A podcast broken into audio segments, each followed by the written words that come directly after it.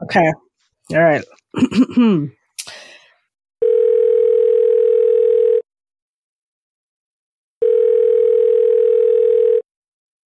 Hello. Hi. Look who it is. Long time no see. What, me? I've, I've been around. What do you mean? You've been about, but not in my office, which I don't like.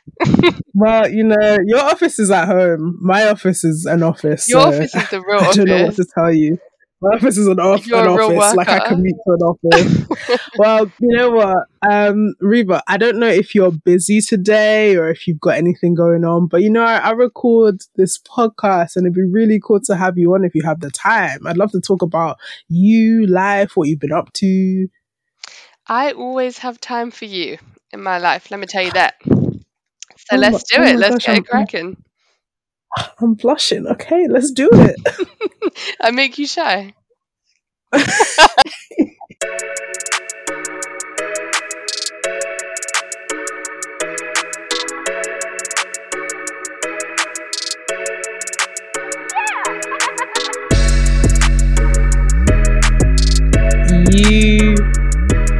okay? I think it, I think everything's looking good. Yeah. Okay, so not Tiger King. No, no. You, you don't want to make you don't want to make documentaries like Tiger King. Which, to be honest, I, I enjoyed. Like yeah. Beginning of lockdown, that was my oh shit. What what are these crazy white people doing? Show? Some people have to make the T V like that, and we all love to watch that T V.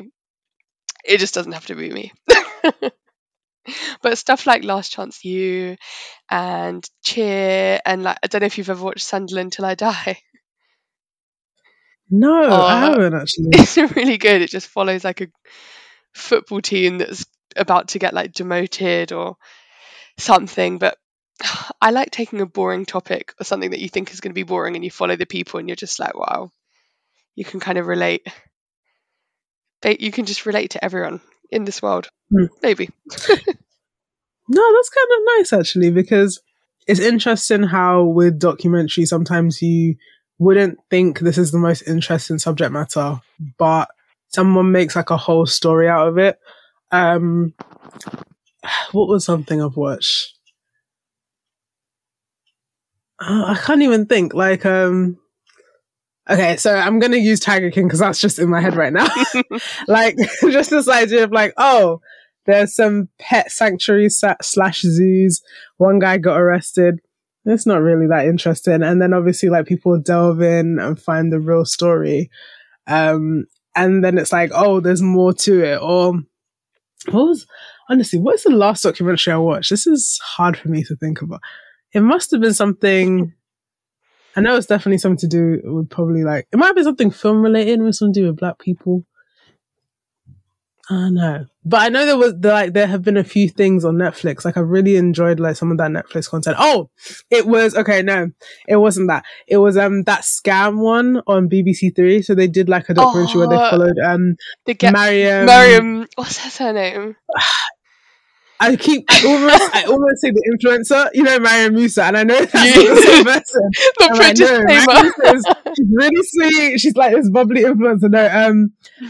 Oh, yeah. But you know who I'm talking about? Like, she was involved yeah. in SPAC Nation. She like, yeah. So I remember watching that a few months ago and it was like the way that they pieced the stories together and they brought on the people that um, she'd taken advantage of.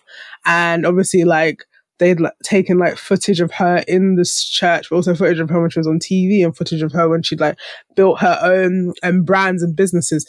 It was so interesting to see, like, the story that they could piece together from all these, like, elements and pieces of footage. Yeah, for sure. I think when you have access to, like, being able to cast, like, all those kind of people that are involved and then being able to get, like, the archive, like, the videos of her in SPAC Nation, when you can put it all together, you just can paint like the maddest story. It's just it's crazy. That story was cra- that story was crazy. She li- yes, wild. She's actually mad.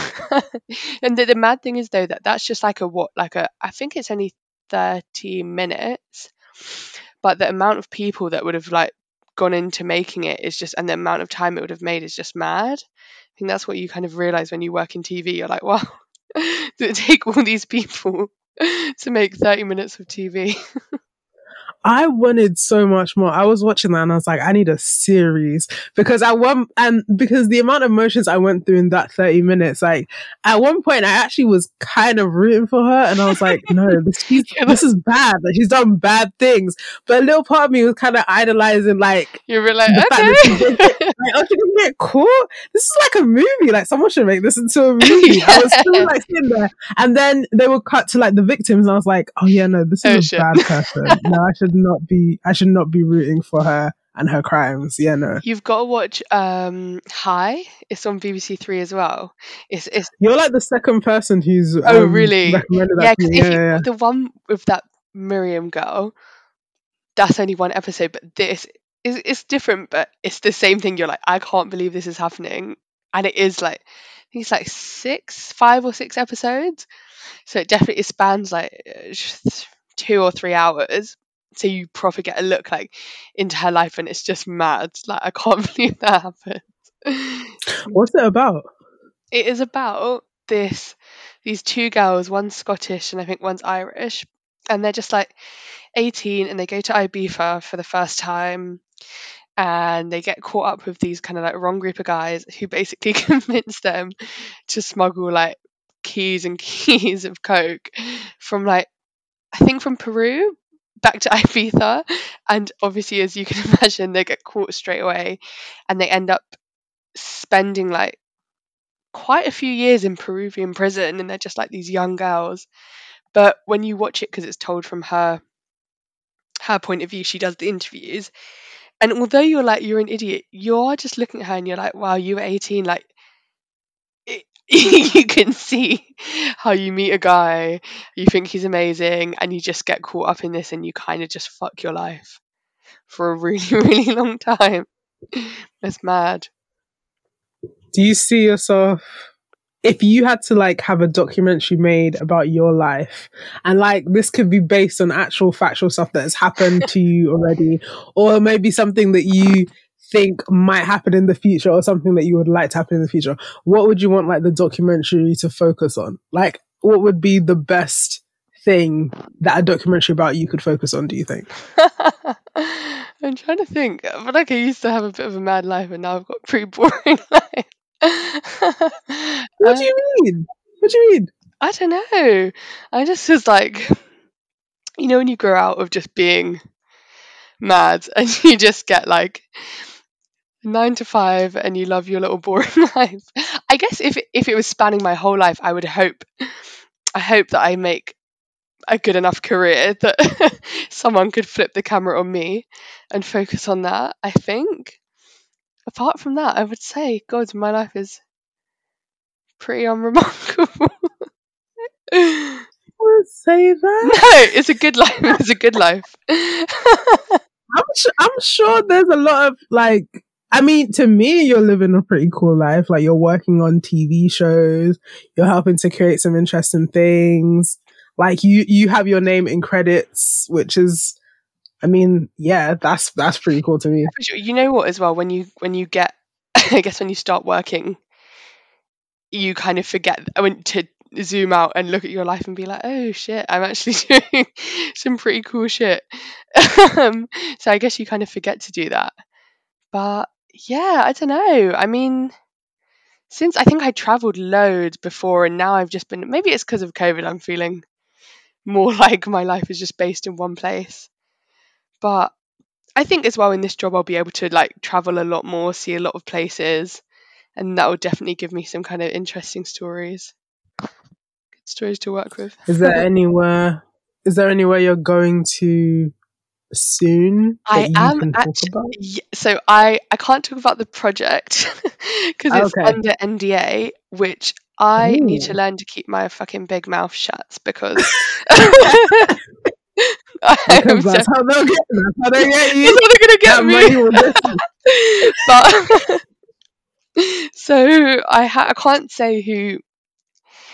Uh, is this is this a show with a celebrity? I can't say who it is, but I'm hoping to go to some amazing places. Hopefully in the next two weeks, I'm going to go to Morocco and Turkey, which would be amazing. And then hopefully at the beginning of next year, I'll go to Sweden and Finland. So pretty good.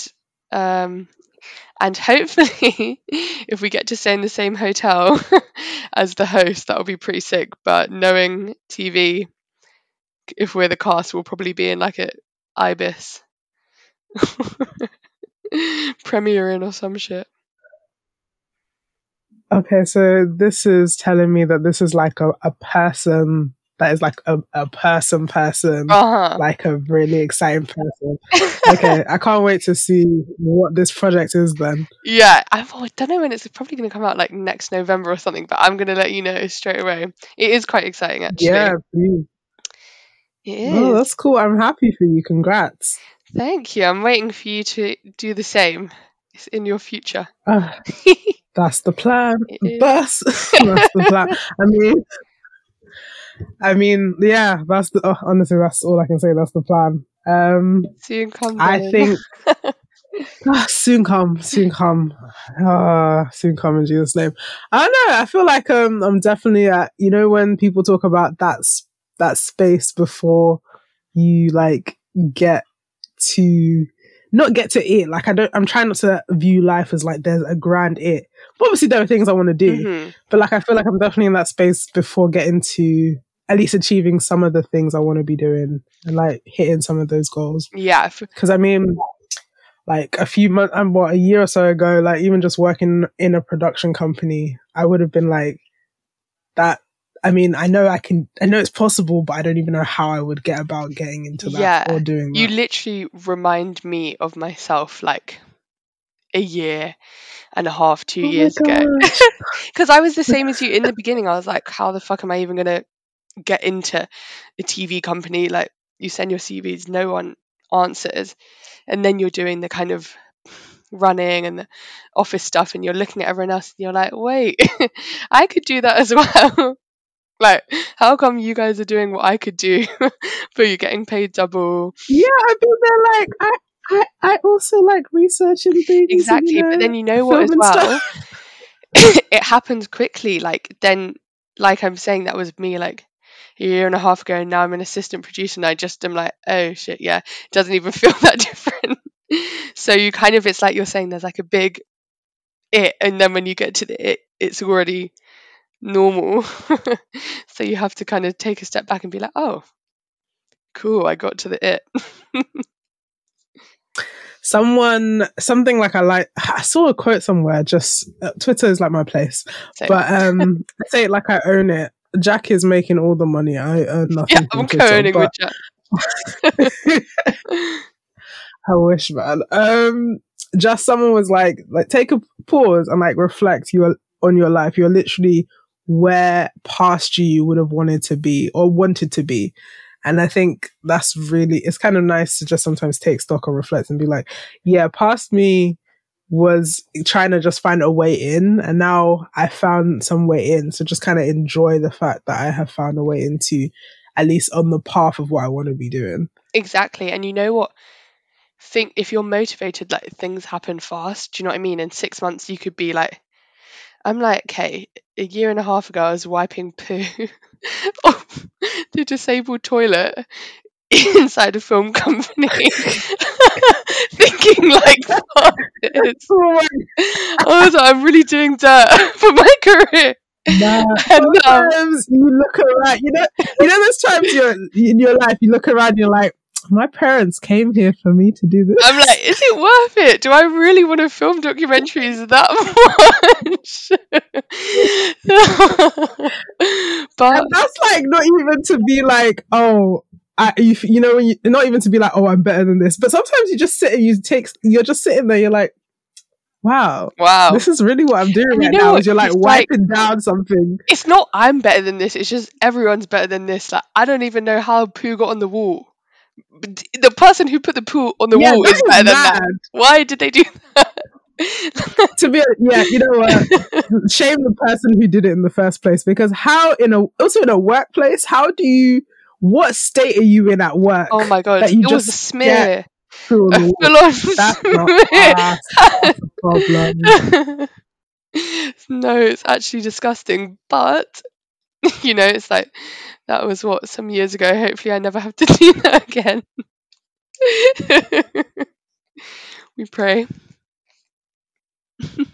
We pray. Oh man. So uh, um, like in terms of T V and things in general, like just in w- enjoyment, because obviously right now when we're recording is Love Island time, so you know it's quiet outside, everybody's in front of their T V. um what Is that something, is that a genre that you are interested in, in terms of watching? Do you watch Love Island? Um, is that like a show that you uh, avoid? No, I don't, I don't avoid it.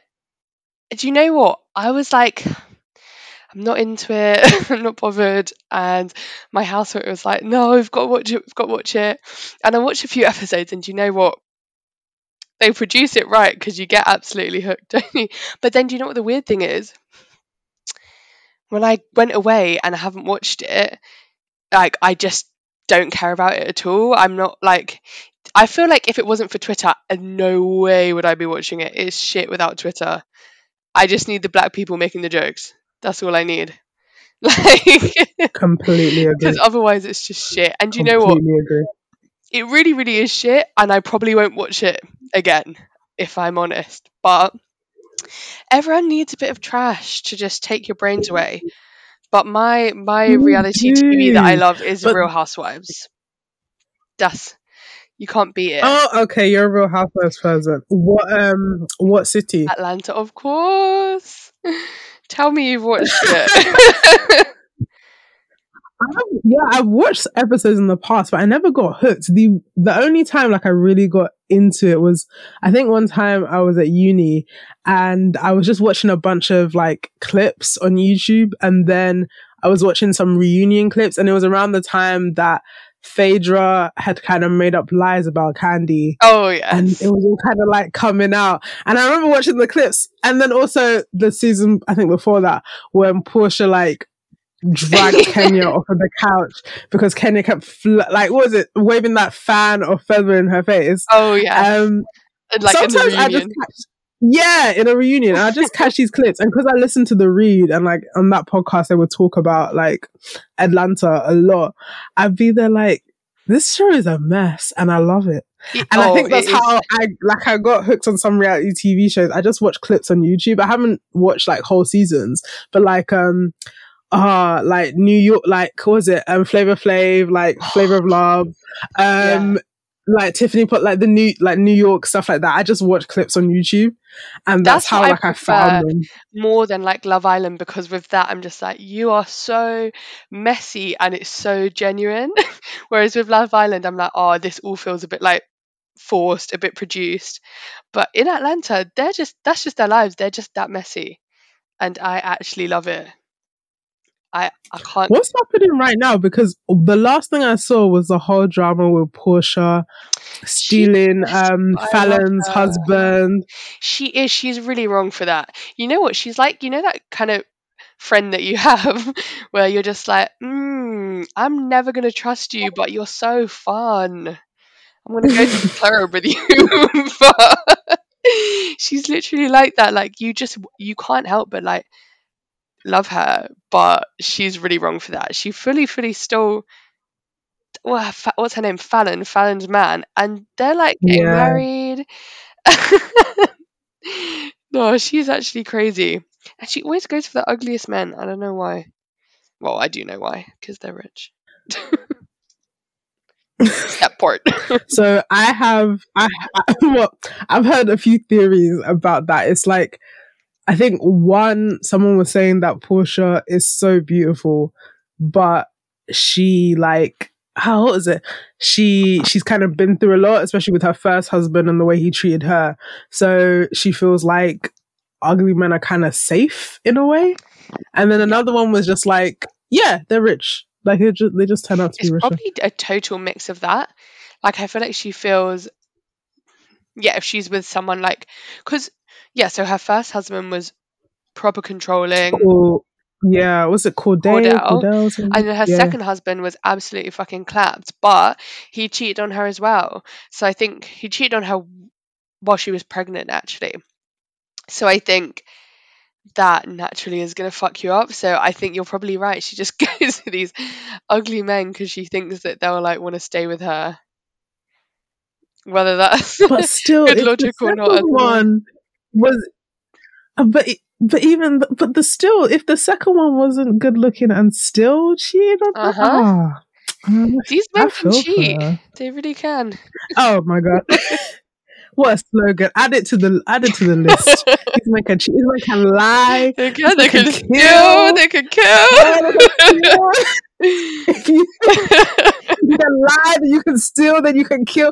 Nah, they can do it all. What can't they do? Yeah. Uh, but what would you even do in that situation if you were failing? And you just rocked up one day, because I can't, I don't know how, I'm guessing she found out like in person, but like the rest of the world saw it on social media. Like Porsha was taking a picture with him or something like that. What if you one day opened up Instagram, and I'm not projecting this onto your, um, any relationship you might be in at the moment, but you just saw that someone who you thought was your friend was just cuddled up with your man and was talking about like, oh my gosh, we engaged. Oh my like a God. month or something after you'd broken up. How that, do you even react yeah, to that? Yeah, that is just so brutal because for one, one thing I think, like, my friend can't go near my man or my ex. Like, it's just not... I would hope I'd never be in a circle where people are even doing that kind of mad stuff. But if I was and I saw it on Instagram, oh my God. I'm reporting as spam. I'm deleting the app. I'm gone. No, to even delete my Twitter profile. I can't. I would be so ashamed and humiliated. I don't even, because you know as well, I mean, obviously I don't have enough followers for people to be wishing badly on me. But if you're like Instagram famous, I feel like there are just haters in the woodworks ready to like pounce at all times. Like, that girl Fallon, she must have just got so much hate from it and people like laughing at her, and for her like heartbreak to become a meme or end up on like the shade borough. It's just so shit. Yeah, like you're already hurting, you're already literally going through this divorce, but then to have people like double down and take clips of when you were literally labeled in the show as Portia's friend or Portia's best friend, and like taking clips of when Porsha and her husband met apparently for the first time or something like that. It must like it must just be a lot. I mean, I know um I saw that she was also like clapping back and saying stuff like um basically just coming for Porsha and like trying to be sly about it, like, yeah, I knew you were about this and we were never really friends or something like that. The thing is though, it's kind of just like nothing you say, like nothing you post on Instagram is going to make it better, because at the end of the day, like she just like she just took your man and that's like the father of your kids. It's just shit. Like, makes Porsha look really really bad, but there's nothing you can really say. Neither of them can say anything to make the situation better.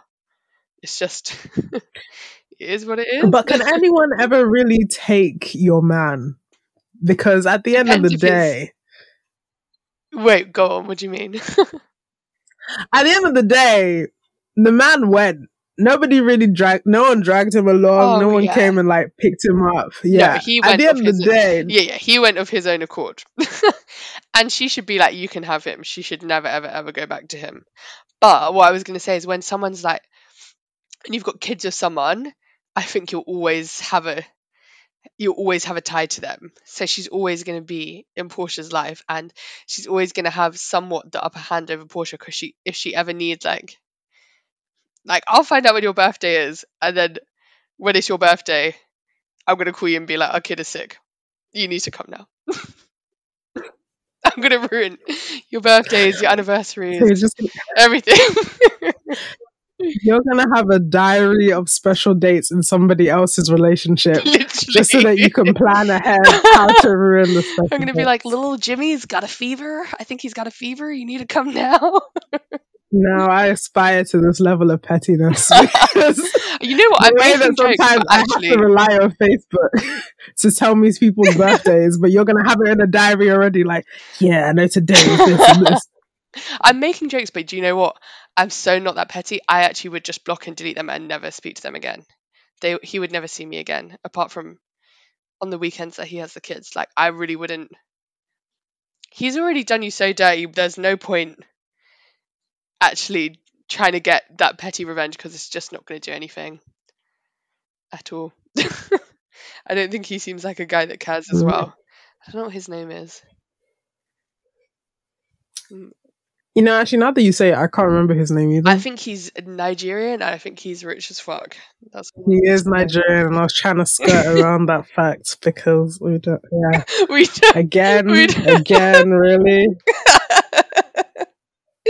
Just uh, forever shaming. Ah, oh. I make that joke to my no, boyfriend. Uh, he's but he's half Nigerian, but so far, he seems like a good guy. Oh. Uh, uh, you know what? The heat Nigerian men get, I don't know. I don't feel like it's always. Nah, someone might try and come find me for this. But I feel like it's always like granted. In my experience, and to be honest, I've had limited experience with Nigerian men. I've, I don't know, my the men have been like from all parts of the continent. Um, okay. I but the experience I have had with Nigerian men, it's like they've been okay. But the, in my right. head, it's just like men in general. Yeah, to be honest, men in general. Yeah, I like, know. It's like, yeah, what, it, what is the cultural part? What's the race part? And what is it just being men in general? Yeah, and that's the thing. I, I, I don't even know if I have enough experience to like decipher what exactly what, what exactly about it was this person's culture. Like, I've had experience um, with the Ghanaian guy before, and um, I used to make fun of like his love for eggs and, you know, um, his lack of butt because of, he didn't have a butt. Like, you know, you know how Ghanaian men are known yeah, to bum. He's Ghanaian and he doesn't have a butt. He didn't have a bum like that.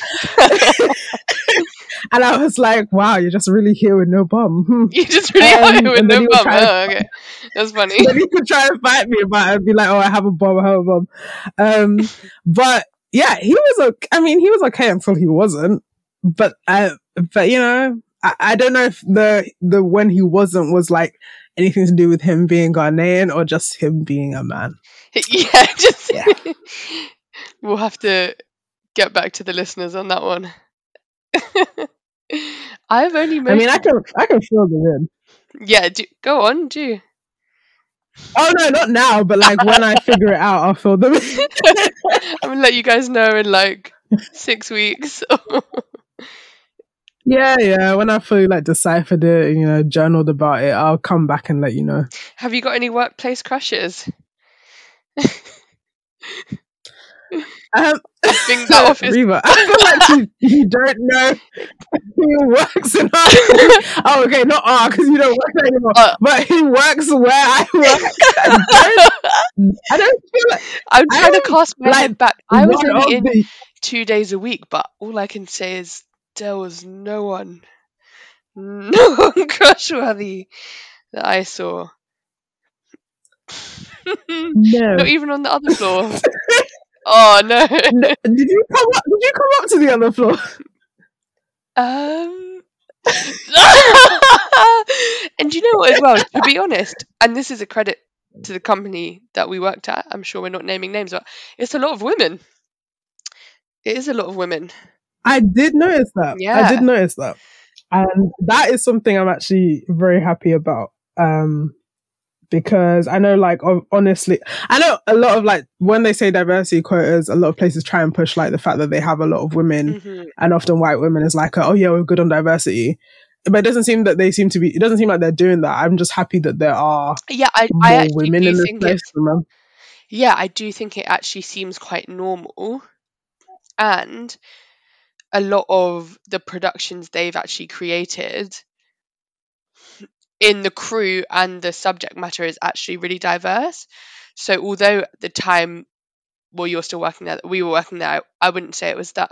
I mean, that's literally how we met. When I saw you in the office, I was like, oh my God. Black person, black person. Literally text my boyfriend like, oh my God, there's a black person in the office.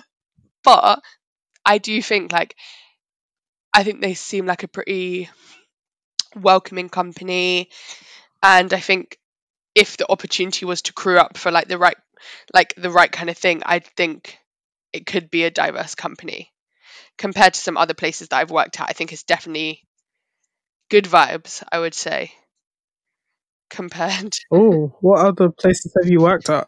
I am absolutely not going to be dropping any names because I'm not trying to get blacklisted. But... Oh, oh no, of course not. Please, like, you can't tarnish, you can't tarnish your, your career, your C V my here. No, I won't even allow it. My talent manager profile.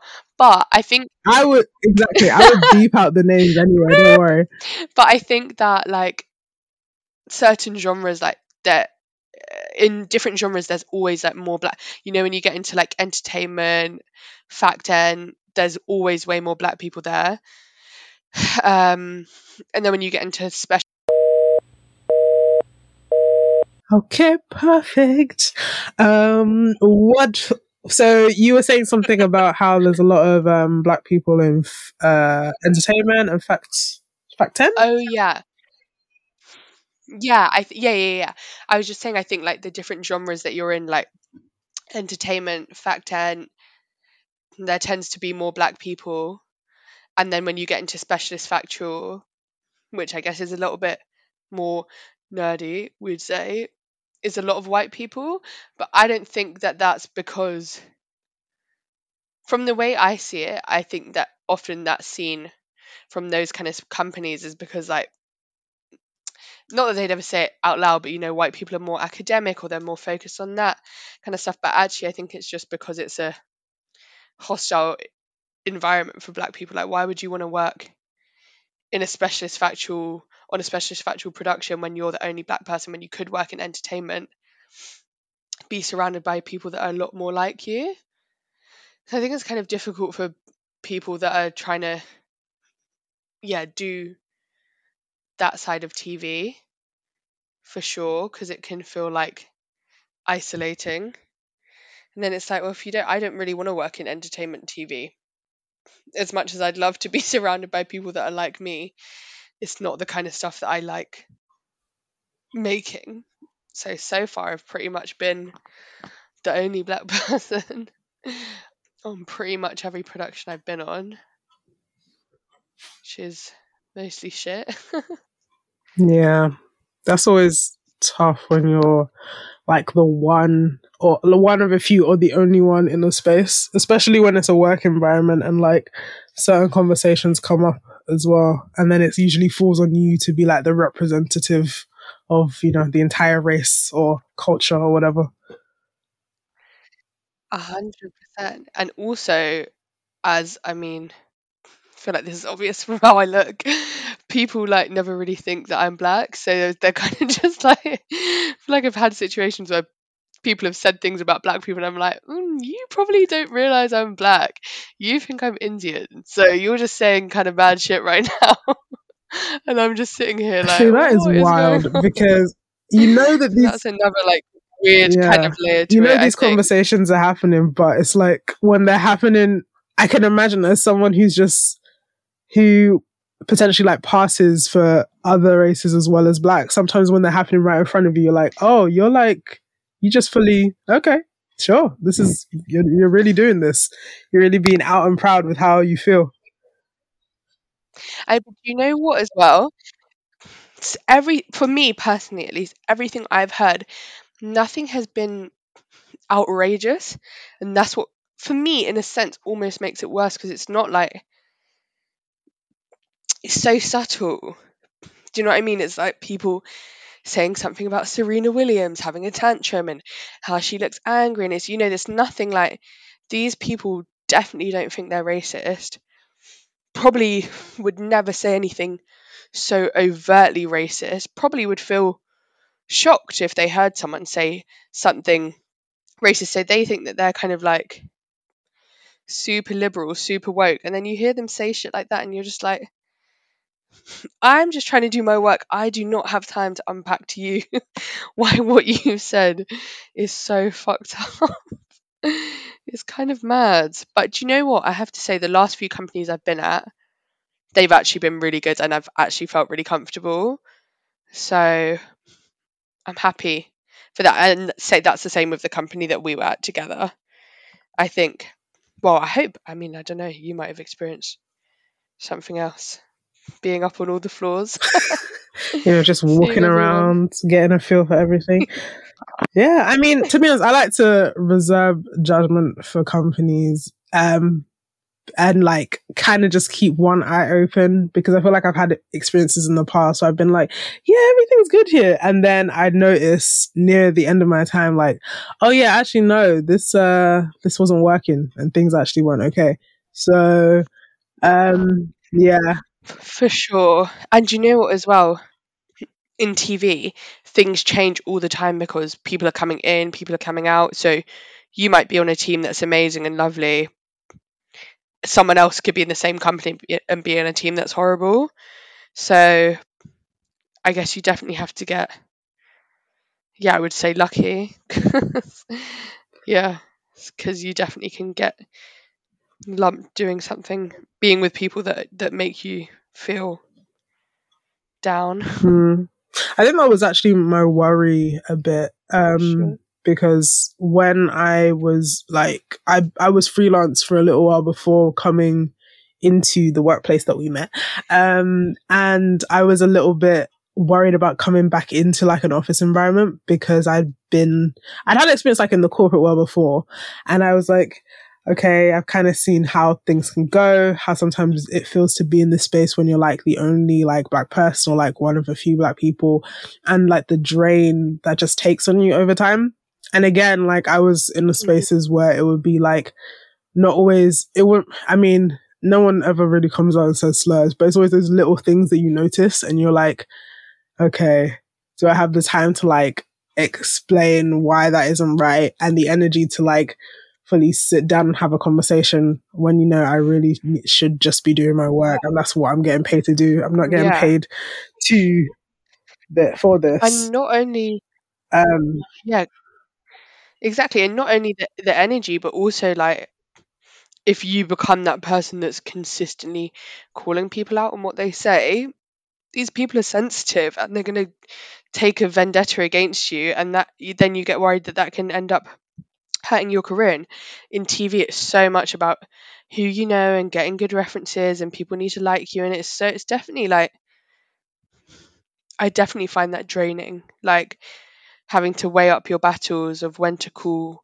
stuff out and when to and what to take to heart and all of that kind of stuff, because you're also like it it's scary to have to be brave and stand up for stuff and, and risk, you know, that person never giving you a good reference or whatever it is. Like, it's fucked that we should have to even consider that in our industry, but unfortunately, like, if you want to get paid, that's kind of what you have to do. And I think it's Which just I would say is the for like many black people, like, no, honestly, I, for, just for black people in general, like being in professions, it's, it's often this like weighing up of, um, do I like fight for basically my, my personhood and just, you know, stand up for what is the right thing, or maybe do I have to just keep quiet here to like protect my paycheck because, you know, I need it to live and survive and, you know, do what I need to do. And it shouldn't have to be that you have to have constant battles with yourself like every other day about, okay, is it about protecting my mind and my mental and just me, who I am as a person, versus I need to get this money. Um, and it's just, it shouldn't have to be like a constant weighing up of like weighing up your worth, your my paycheck or my humanity like every day. And it's just it's it's tiring. So I was should, I was worried yeah, coming should. into like um full-time work again, because I was working full-time, but like freelancing, you basically you're on your own, you're seeking things out. And I was like, yeah, I'm really just doing me and I'm writing about stuff I'm genu- mm-hmm. genuinely interested in. But um I think I'm just like, I kind of came in with like the mindset, like, no, fuck that. I'm going to say what needs to be said if it needs to be said. And then I was like, okay. Just, I mean, I'm still on that, but I'm also like, okay, no one's giving me a reason to, to, to like go off yet. But, you know, I'm still watching, but no one's giving me a reason yet. Yeah. I think that's the best way to be, right? Like, you never fully, fully let your guard down, but I hope, you know what, I always hope, and I've kind of had this in most jobs, you find at least one person to kind of be your person and you can just like vent to them and stuff. We had that for our brief brief time we worked together. That was, uh, um, that was short, but yeah, yeah. I mean, I took a job. It was short, but yeah, I had a job kind of recently where I actually had no friends, and it was horrible. And these people were just like, I went on Zoom the first day and they were like, oh my God, your curly hair. God, you've got curly hair. Oh, that's lovely. And I was just like, oh, I can't believe I don't have a friend to fucking vent about this bullshit. Like, it was so isolating and I literally hated it every single day. I'd wake up and be like, oh, I don't want to log on. And it's just having to feel like that is really, really shit. And I don't wish that on anyone. yeah, yeah. When you get to that point where you're you're dreading even opening your laptop, you'll then you know you know it's time to leave, or you know you, this isn't the place for you. A hundred percent. And that was like loads of true crime stuff, and that also just wasn't for me. If there's a really good big true crime something on Netflix, I'll watch it. But when you make those little shows for like Discovery I D and they're just like the bottom barrel serial killers, it is so depressing. It's horrible. You're, it's like you're literally just like searching people's pain and just like using their like stories where they've got like P T S D just for like twenty minutes of not that great T V. That reminds that me of a so there's a YouTuber I've started to watch. Um her name is Ada, I think it's Ada on Demand. And she recently actually made a video. She she basically does video essays. She made a video about how um is true crime monetizing pain, and it talks. It's mainly focused on true crime YouTubers because that's also a genre like on YouTube and like um TikTok as well. But um I haven't gotten around to watching it. But um, from what I've seen, it's basically a discussion on like, is it just like a monetization of like people's pain and trauma just to you know. You're, you're basically putting it out there, making it like consumable just to get the views and then, you know, make your money. And I was, it was interesting because I never really thought about, about it, but it, um, it is interesting to see how true crime kind of became this big wave, like with the podcasting and T V and film these past few years. For sure. And you know what? I, like I said, like the kind of big true crime stuff, I even, I'm actually such a baby, so I get scared. I get like nightmares if I listen to them in the night. But with the podcasts and stuff, I would watch them and I'd be so interested because how can you not be interested? You're just like looking at these mad stories and you're like, wow, like I can't believe that happens in real life. And I think this is actually the same with a lot of stuff that you do in T V. Once you're kind of on the other side and you're doing the research and you kind of see, like there was some stories. There was a story where, so this was in twenty twenty, and a wife, a, a wife, her husband had tried to murder her in twenty nineteen. So it'd been like only a year. And the article said she'd had P T S D and everything. And my bosses were like, you need to contact her. Like, you need to contact her. We need to get her to be on this program. And in that moment, I was just like, whoa, like, I can't believe my boss right now is telling me to contact a woman who almost got murdered a year ago by her husband just so we can put her on a program and make money off it. I was just like, this is like, it's, it's too far. I think like stories that are old or the victims like want to raise awareness and stuff, that's great. And if they're on board with telling the story, then that's great. But a lot of these stories, like the victims don't want to be involved. They don't consent. They just frame the story like all around the kind of killer or the rapist, and I actually think it's quite fucked. Like uh, yeah after doing that job, my my mind definitely kind of changed on that topic. So yeah, I think I would agree. I think it is basically putting people's pain out there just for money, which is quite difficult, but I see why people are obsessed with it. It's, it is kind of fascinating. I never really got onto the true crime wave. I'm a big like podcast listener, and that wasn't something I found myself drawn to. I, I've kind of listened to a few things here and there, but um, yeah, I think, I, I don't know, something about hearing about murders and um, just general, you know, atrocities, I was like, I, I can't listen to podcasts for fun and laugh. And I, I, I get being interested in how things play out, but I don't know. I did find one recently called The Apology Line that was kind of interesting. Yeah. I haven't finished it, but basically it's about um this man in New York who sets up a a phone line in, I think, the eighties, so people can call it and commit like any crime. So something as small as like lying to their parents to basically something as big as um murdering someone. And he got like a range of phone calls for like a year from like everyone co- like talking about affairs, um, murders, like assaults, all kind of things. And I think I haven't finished it, but basically at some point there's one caller in particular, they kind of become obsessed with each other. And the podcast is told from the perspective of um, yeah. the man who set up the Apology Line, his girlfriend at the time. And yeah, it's really interesting. Oh. It's actually kind of interesting. Oh yeah. My God, I might actually have to give that a listen. See, that that's the kind of stuff that I think there's a way of doing, not that that's exactly true crime, but there's a way of telling those stories, right? That where you kind of, you're not just taking advantage of the victims. Like, that sounds so interesting. I'm actually going to put that on my list now. I just have been listening to a podcast called This Is Actually Happening. It's, I don't know if I you've heard of like it. I feel like the name is familiar. It's, Who it's, hosts it? It's mad. Um... Do you know what? It's, so it's produced by this person called Whit Whit Misseldine or something, but there's not actually a host. So every kind of, again, this is like how I think true crime and stuff should be done. Every episode is basically just recorded, and it's only the person's story who's telling it. They're the only voice. Um, but some of the stories are absolutely mad. Like, some of them are just like horrible. Some of them are funny. Some of them are just weird. Some of them about like mad fetishes and stuff. Like, it's just really, really good, like really interesting. And it's nice because, like I said, it's the person whose story it is, like, they're completely in control of telling it. Like, their their words haven't been edited, or they're just saying it exactly how they want to say it. It's really, really good. You should definitely listen to it.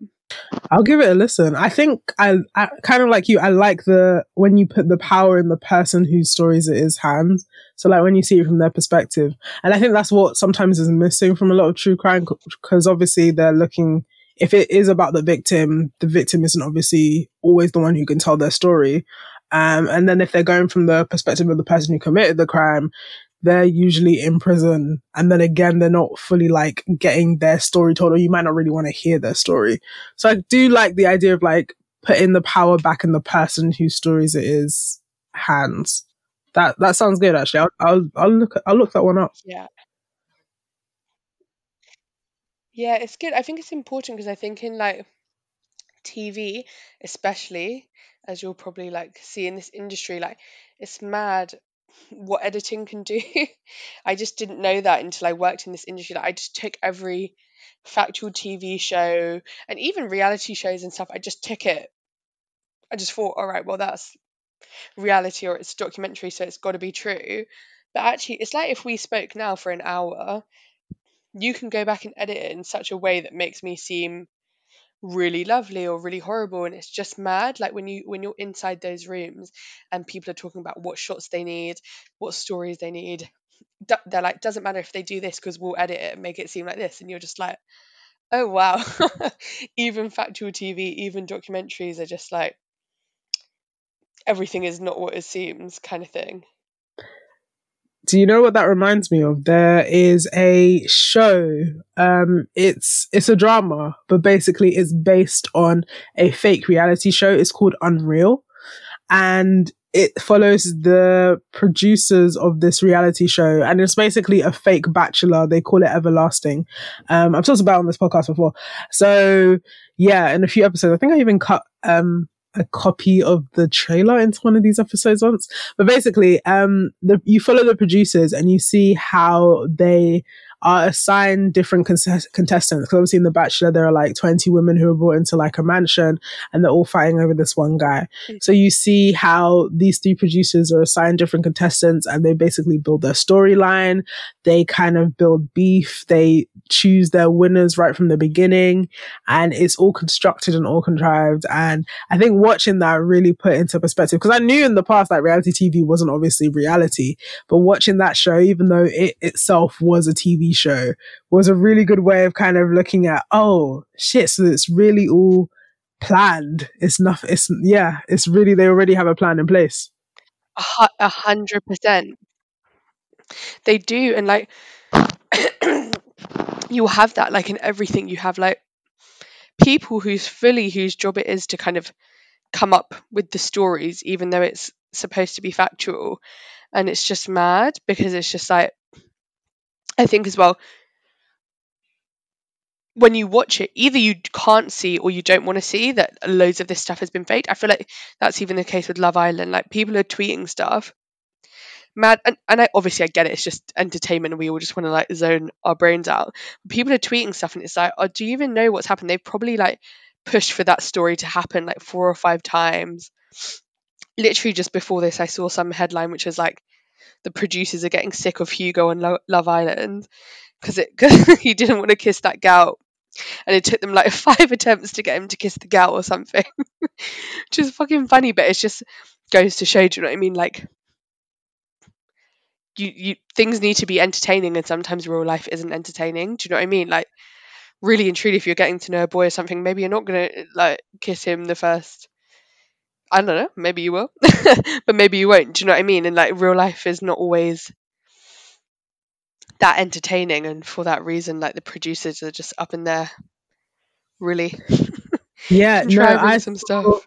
I saw, um, ah, so it was a, about a, two, a few seasons ago. You remember, um, Am, no, is it Amber? Um, oh, okay. Do you remember Leanne that, um, it, when they did Winter Love Island? That the one time they went to Love Island.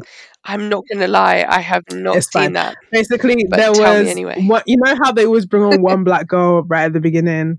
Um, so she was basically the one black girl right at the beginning, and she was paired up with this black boy right at the beginning who um, was Michael. And um, contrary to what Love Island likes to believe, there are people who are attracted to black women like straight off from the get-go. But you know, Michael also has a bunch of stuff that's happened outside the villa, which is a bit weird. He felt he had to portray black love, and everybody was like, nobody forced you. But yeah, that's another story. Oh. But um Leanne um left the villa early-ish because even though she was coupled up with Michael and he seemed to want to pursue her, she developed the ick. So she basically coined the term, and I really feel like she should get her props. She coined like the term on the show, the ick. Like she's like, I have the ick. I don't like this guy anymore. And um, like the process of that, you see like Michael, after she's basically told him, I'm not really interested in you, you see him kind of approaching her, trying to have conversations with her. And she's like, oh, leave me alone, man. You're so obsessed with me. And so people really hounded her for that because it's like, wow, she's so big headed. She really feels really highly of herself. And she came out of the villa and she went on um, a few podcasts um, that I listened to, and they interviewed her. And she talks about how like, oh, I mean, Michael had talked to me before about these situations, but you know, he kept on coming up to me and I hadn't really slept and I was tired. And obviously by that point, I was just frustrated, so I said that. But that's obviously the only clip that we see. She's saying that he's obsessed with her after one conversation. Mm-hmm. And then um, Amber, who won like the year before that, I think, she talks about how when sometimes she'd be having conversations on the daybed, the producers would tell her to stop so that they could set up cameras properly so they can actually hear what she was saying, um, ready for the edits. Um, and even though she would try and continue the conversations, they would tell her to stop. So, and again and again until that they were ready. So sometimes you'd have some, sometimes you'd have conversations being repeated like multiple times until they got the, the version that they liked or like the, the shots that they liked. And yeah, no wonder people like feel mad when they're trapped in that house, and they have like a lot of people who do kind of decide to leave or go through some, or like feel like just, it just feels really intense because you're basically locked in this space, cameras on you all the time, and you're having to portray like a love story in the space of six weeks. Yeah, for sure. And I mean, you know, at the end of the day, on my side at least, I'm like, I don't have that much sympathy for you because you definitely knew what you were getting into.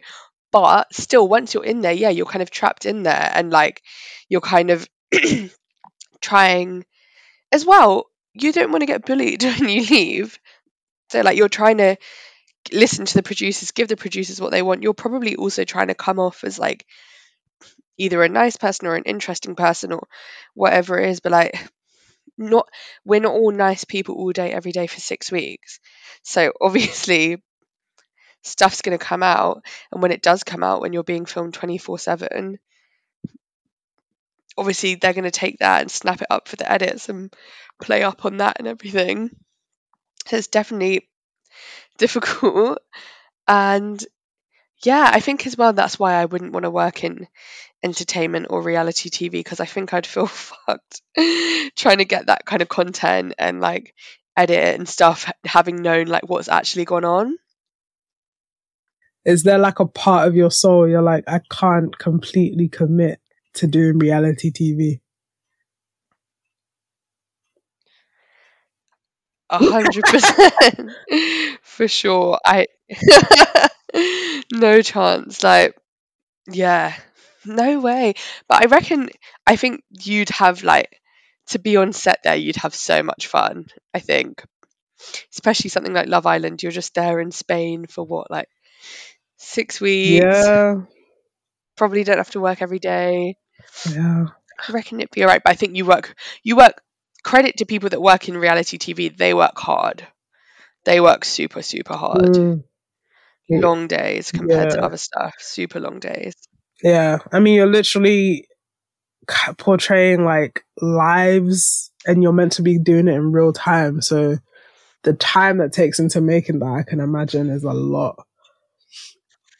Ah, uh, but wait, if you, would you ever go on Love Island? For sure. Would you ever? Would you ever be a contestant? Oh my god! Firstly, girl, let me tell you, I don't have the body for Love Island. uh, I mean, let's go like another all, version of Love Island where everyone's a little bit no heavy. One bigger than the size, maybe eight on that show. Apart from you know that one where they have like a plus yeah, size exactly model. True. But, yeah. Maybe none of us have the bodies for yeah. Love Island, but. No. Do you know what? I think I'm made to be behind the camera. I don't think as well, like, what, you've got to say all the little phrases and all that kind of stuff. I just couldn't. I don't think I'd be able to take it seriously. Yeah. But for the money. Well, I mean. For a little, little cheeky boohoo deal. A little boohoo deal. A little, um, like, one million followers. I saw a study that said... um. people that have been on Love Island, they earn more in their career than you would do from graduating from Oxford or Cambridge, which is nuts. Actually, it's yeah, not nuts at all. And that's why you get people it's going. Tastefully to be expected, but it's and nuts. That's why you get people going on the show. Because you know, and I think it's gotten to that point where people are like, they're so aware of the opportunities that come from being on it. It's not even about the love anymore.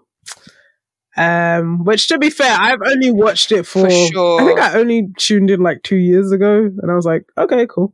Um, because everybody was obsessed with it on Twitter. Again, it's the power of Twitter, Black Twitter specifically, because I was like, everyone Literally, is tweeting about this. Twitter. I want to jump Just on the wave, and then I got sucked in. Yeah, for sure. I think that's why, like, ultimately, I can't get into it that much. I don't I don't know yeah maybe it's just because I know that it's all fake. But do you know what, like we said, everyone needs a bit of trash to zone their brain out to. Like, people, if you're not watching Love Island, you're watching some other form of trash. Like, everyone's got it. You can't always be watching highbrow documentaries and drama the whole time. You need a little bit of trash. Sometimes you need a little bit of Love is Blind or Too Hot to Handle. Or, or what? I don't know. I have not watched any of those things. Oh, no. I recommend I uh, Love is Blind. I tried. Actually, I I actually enjoy that one. But I feel like, again, if you're going to watch it, you need to watch it when the hype of it is, because when people are tweeting about it. Because now, if I watch it, I'm just going to be like, oh, Get, this is choose shit. A day when you know you you just need something on in the background, and then you can put it on. To be honest, I have a a list of those. Like, you could do that with. a few Netflix shows. There's one, I don't know if you've heard of this film called three sixty-five Days. That one has subtitles though, so you might need to pay attention. But basically the premise is this, it's... Oh my god, wait. Is it the sex thing? Oh my god! I watched this with my best friend. Oh my god, I, I need to watch that again. Like that you need a drinking game no. for that film. Because the number of times he goes, baby girl, I'm like, uh, no, stop it. There were so many, you know when you're watching something and you're just like, somebody needs to make another film annotating this film. Because I can't believe what's going on. Like, is it when he, ki- like, he, to be romantic, he, like, kidnaps her and takes her to some other yeah. bad country or something? Yeah, Riva. I mean, oh my God, did you not know? That's, that's that. how we do romance now. You, you didn't know? I don't know what your boyfriend is doing, but personally, I have been... This has happened to me several times. Yeah, my boyfriend used to abduct me. He used to step up. What's he doing? What an amazing film. What a piece of cinematic genius. Really. Did you know my friend that I watched that with, she recommended Sex, Sex Life? Oh, sorry. Say that again? Shut up. Wait, three sixty-six days? Apparently it's the No. I will... I hope they show that in the cinema because I need to go. I need to be surround sound. No, I can't do that. I need to see them having sex on the yacht again. Watching these white people have sex and just be like, in Qu- when I went to watch Queen and Slim, I was literally it's like, it's gonna be like one of those freaky cinemas. Yeah. Oh no, nah, I'm good. Nah, not by myself. I mean, all for like enjoying yourself in public, but I don't. I feel like I I like to, it to at least be clean. Like I'd like to know, you know, be properly sanitized if I'm going to do it in public in a cinema. I don't want to come like yeah, right after the be... viewing that happened right before me and just sit in something and be like, just the, the last guy who like came on the seat. No, I'm good. You like don't right? want to get pregnant from and the see, person that's, that's how that will happen, and it will be some immaculate conception, and the guy I'm with won't believe me. Because he's like, we didn't even have sex. I'm like, well, I don't know. It was at cinema. He's gonna like, I was yeah, in a freaky cinema. Just, it travelled. Do you remember when people used to say that you could get pregnant from sitting on a toilet seat or something like that? Or you was it Get Chlamydia? I can't remember. Ah, the lie I definitely do remember us. That. Oh my god, we thought so many lies, so many lies. But yeah, three hundred and. Um, I wonder sixty-six days. Uh, yeah, I feel like I'm going to enjoy that one in my house. you, it's it's one of those ones you have to watch it with someone because it's so mad. You can't watch it alone. You need like an, another point of reference, someone to be sitting there to just check, especially as someone to check you as well in case you start enjoying it.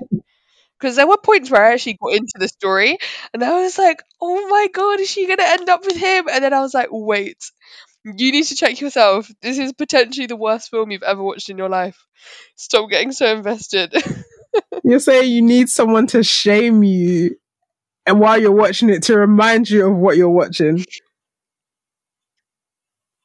Yes, I need to be shamed at all times when I'm watching something shit so I can remember who I am. For sure. Sometimes I even get embarrassed if I watch something bad alone. What? Like, See, it, it is all right to watch trash T V. I mean, this whole episode, we've talked about how we have to watch real trash T V. Sometimes you, that's your version of trash T V. I watched three sixty-five Days Alone, and I was actually sitting there the whole time like, what the fuck am I watching? And then I told people about it, and they were like, what the fuck did you make me watch? And it was a beautiful circle of, you know, making people watch this weird film about kidnapping and Stockholm syndrome and love, I guess. Well, I love recommending people ridiculous films, so I will recommend you to watch Old. I keep seeing so the trailer for that. I like, I'm like, okay, I think I know how this is going to go. And I'm aware it's an M. Night Shyamalan movie. And to be honest, I have not seen enough of this man's movies to cut him out, but I know like the cultural like...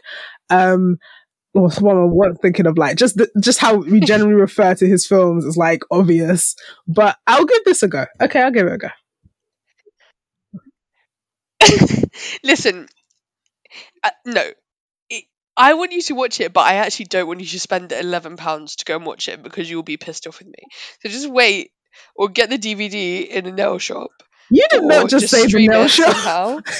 You're here advocating for piracy. I'm old. I'm like, did people do that uh, still?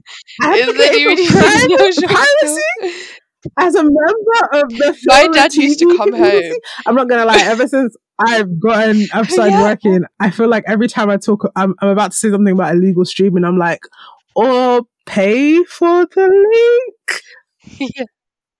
Yeah, I'm like, oh, am I the person destroying our industry? Like... But it's better now that we can stream them, because my dad used to bring back, like, D V Ds, and they'd be, like, filmed in the back of the cinema, and just as you're about to get into it, like, some guy stands up to go to the, the toilet, and you're like, yeah, oh, no, move your fat head out of the way. I have watched so at many. Least this illegal streaming is a little bit more upmarket. Exactly, exactly. At least but they make it H D. Quite difficult for you, to be honest. At least I can see and I don't hear the coughs in the background. Illegal in H D. Yeah, exactly. No, it's fine. I used to be, I used to try and be a bit better about illegal streaming and, like, pay for um, everything I watch. But then I realized that some of these um, directors I actually don't want to support. So the ones I don't want to actively support, I tr- I watch their stuff. And then I'm like, also, sometimes we don't have the streaming rights yeah. to some stuff in this country. So I'm going to, you know... stream what I want to stream, and I'm sorry, I know it's bad.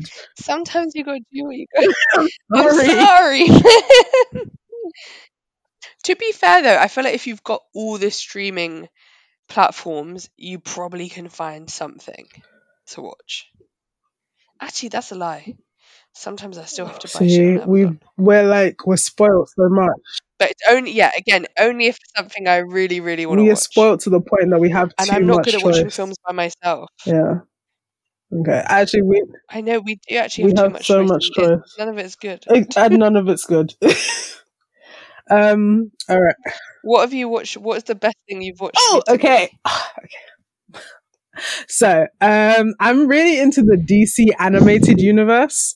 So I watch, like, a lot of the, like, um, Batman animated films, um, Justice League animated films. And recently, um, they came out with Batman The Long Halloween, part one and part two. So I just watched those. And what's really interesting is that both parts have different drawing styles, the same voice actors, but, like, the art is done differently. And it's really cool. Um, I definitely recommend. It basically follows, like, Batman, um, Jim Gordon and Harvey Dent as they try to solve the crime of who, um, Holiday is. And Holiday is basically a killer that is killing people on, like, holidays around the year. So, like, Valentine's Day, Father's Day, Mother's Day, all that stuff. So yeah, it's, I, I really enjoyed that. Um, okay. And what else? Um, I was watching. Oh, I watched a show on Netflix which I actually really recommend. It's called Centaur World. So yeah, it's basically it's animated again, but um, I don't know if you've seen any animated shows like Steven Universe or anything like that. Basically, it's a show where the animation is made for kids, but there's actually kind of like some dark underlying themes in it, so there's kind of like alluding to trauma and things like that, and yeah. like um depression yeah like, yeah but this one's like it's definitely kid focused or young person focused. You could like watch it and just kind of switch off, but if you pay attention you might hear like a character singing about a song about being depressed or like being a kleptomaniac, and you're like, oh, okay okay cool.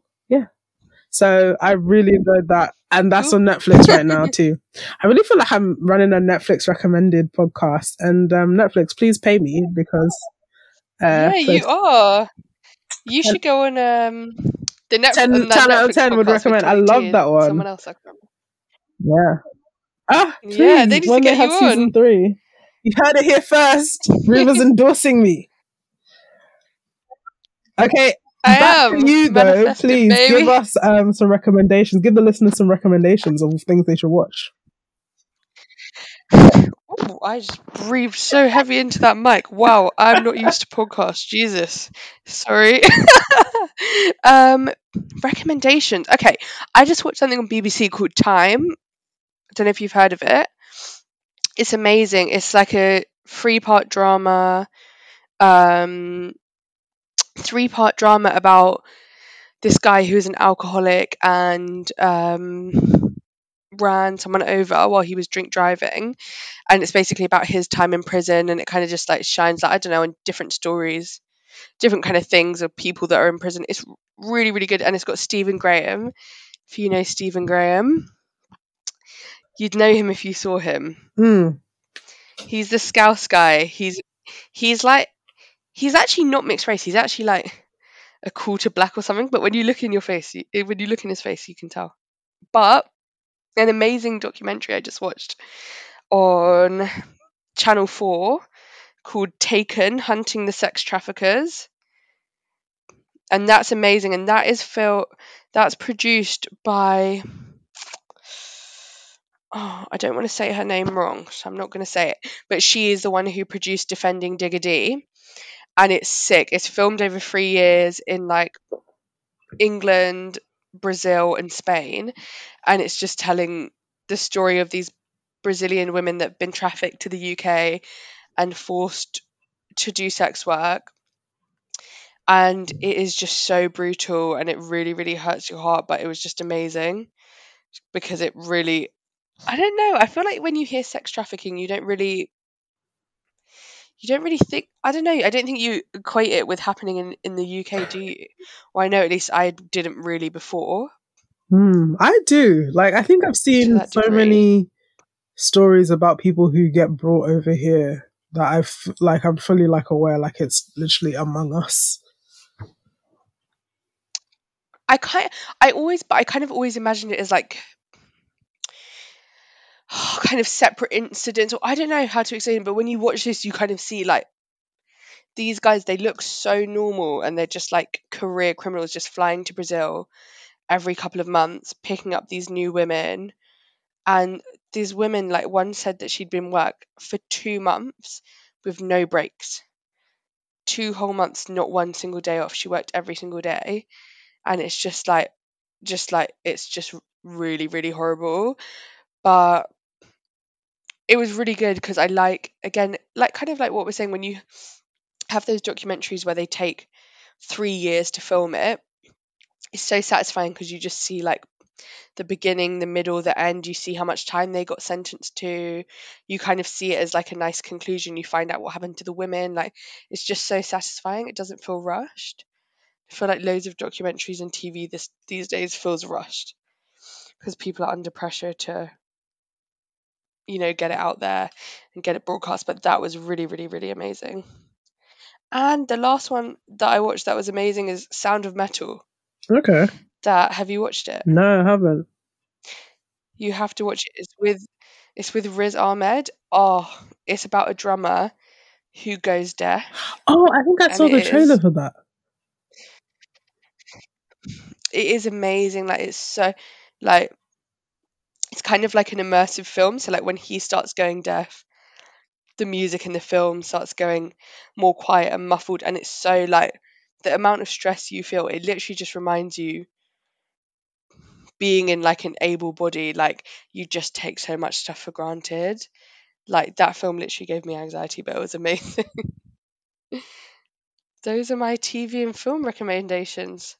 I don't think I've watched anything else good for a while. I love it. I'm going to put those in the episode description. But um, Riva, thank you so much for coming onto the podcast today. Yes. It's been great. Thank you for having me. It's my Honestly, first podcast, so I'm like, I, I think you, I just chatted shit. You did so well. Um, I hope you had a good time. I feel like you, you know, it's always just good to chat to you. Like, I've only seen you maybe three times in person before this. Yeah, anyone that's listening, you should know we've only met three times in person. But we think we're work best friends. But yeah, we have projects coming. We're gonna talk. Actually, need to talk to you about that one. Um, Good. But yeah, plug yourself, plug your socials, plug anything you want people to watch or listen to that you know you've done recently. Let the people know what you've been up to. Do you know what? My Instagram, I keep it private, not because I think I'm too cool for people to look at, but I don't really plug the stuff that I've worked. And do you know what? Everything I've worked on has not come out yet. So I'm gonna have to come back on this podcast Fair. in like six months and then plug Fair. everything. Is there anything that you can tell us is coming, coming up, in- or is it all still like it's not even been? Yeah, the, I've got The World According to Jeff Goldblum. That's coming out on Disney oh, Plus. You worked on that? Really soon. Okay, I'm just gonna let you talk because I feel like I'm gonna say that about everything. Yeah, The World According to Jeff Goldblum, that's coming out soon, so if anyone, or you can get a free Do- Disney Plus subscription and watch Not it and then cancel it and at the same time because I already got paid. Disney Plus. Really plug and unplug. Um, and then uh, at the end of this year, uh, D N A Family Secrets on B B C Two, that's something I'm quite proud of, that'll be coming out. And then I've got this project which is under N D A, so I cannot say any more. She's under. She's been sa- she can't speak about it, otherwise she'll be sued. So if I speak, I'm in big trouble. Big trouble. She's in big, big trouble. So she can't big say trouble. nada. So just keep your ears and eyes open until Riva lets you know what's really going on, because she's really doing the things. She's really doing the doing things. I love it for. I'm really uh, doing the doing. So uh, yes. You know what? Uh, thank you for well, coming on. I'm so excited me. about the stuff that you've got coming out, and it was honestly great to see your face again after so long. Uh, yes. Well, we'll definitely yeah. keep in um, touch. And to all of you listening, please go and watch all the things that Riva's recommended, um, even the stuff that I've recommended. And I probably should have said this last episode, but yeah, I'm kind of gonna, I'm doing every two weeks now. I'm really realized that I just left you guys for like two weeks and you probably were like, what the fuck is going on? I'm doing every two weeks. Um, so yes, this is becoming a bi-monthly show. You know, things opening up, life, things become a bit busy, and hopefully I'll come back to you once every week, but you know, I gotta take care of myself. But thank you for listening to this week's episode, and I will see you in two weeks. You know where to follow the podcast at From Home Pod on Instagram, hashtag From Home Pod on Twitter if you want to join in the conversation, and I'll see you then. Bye.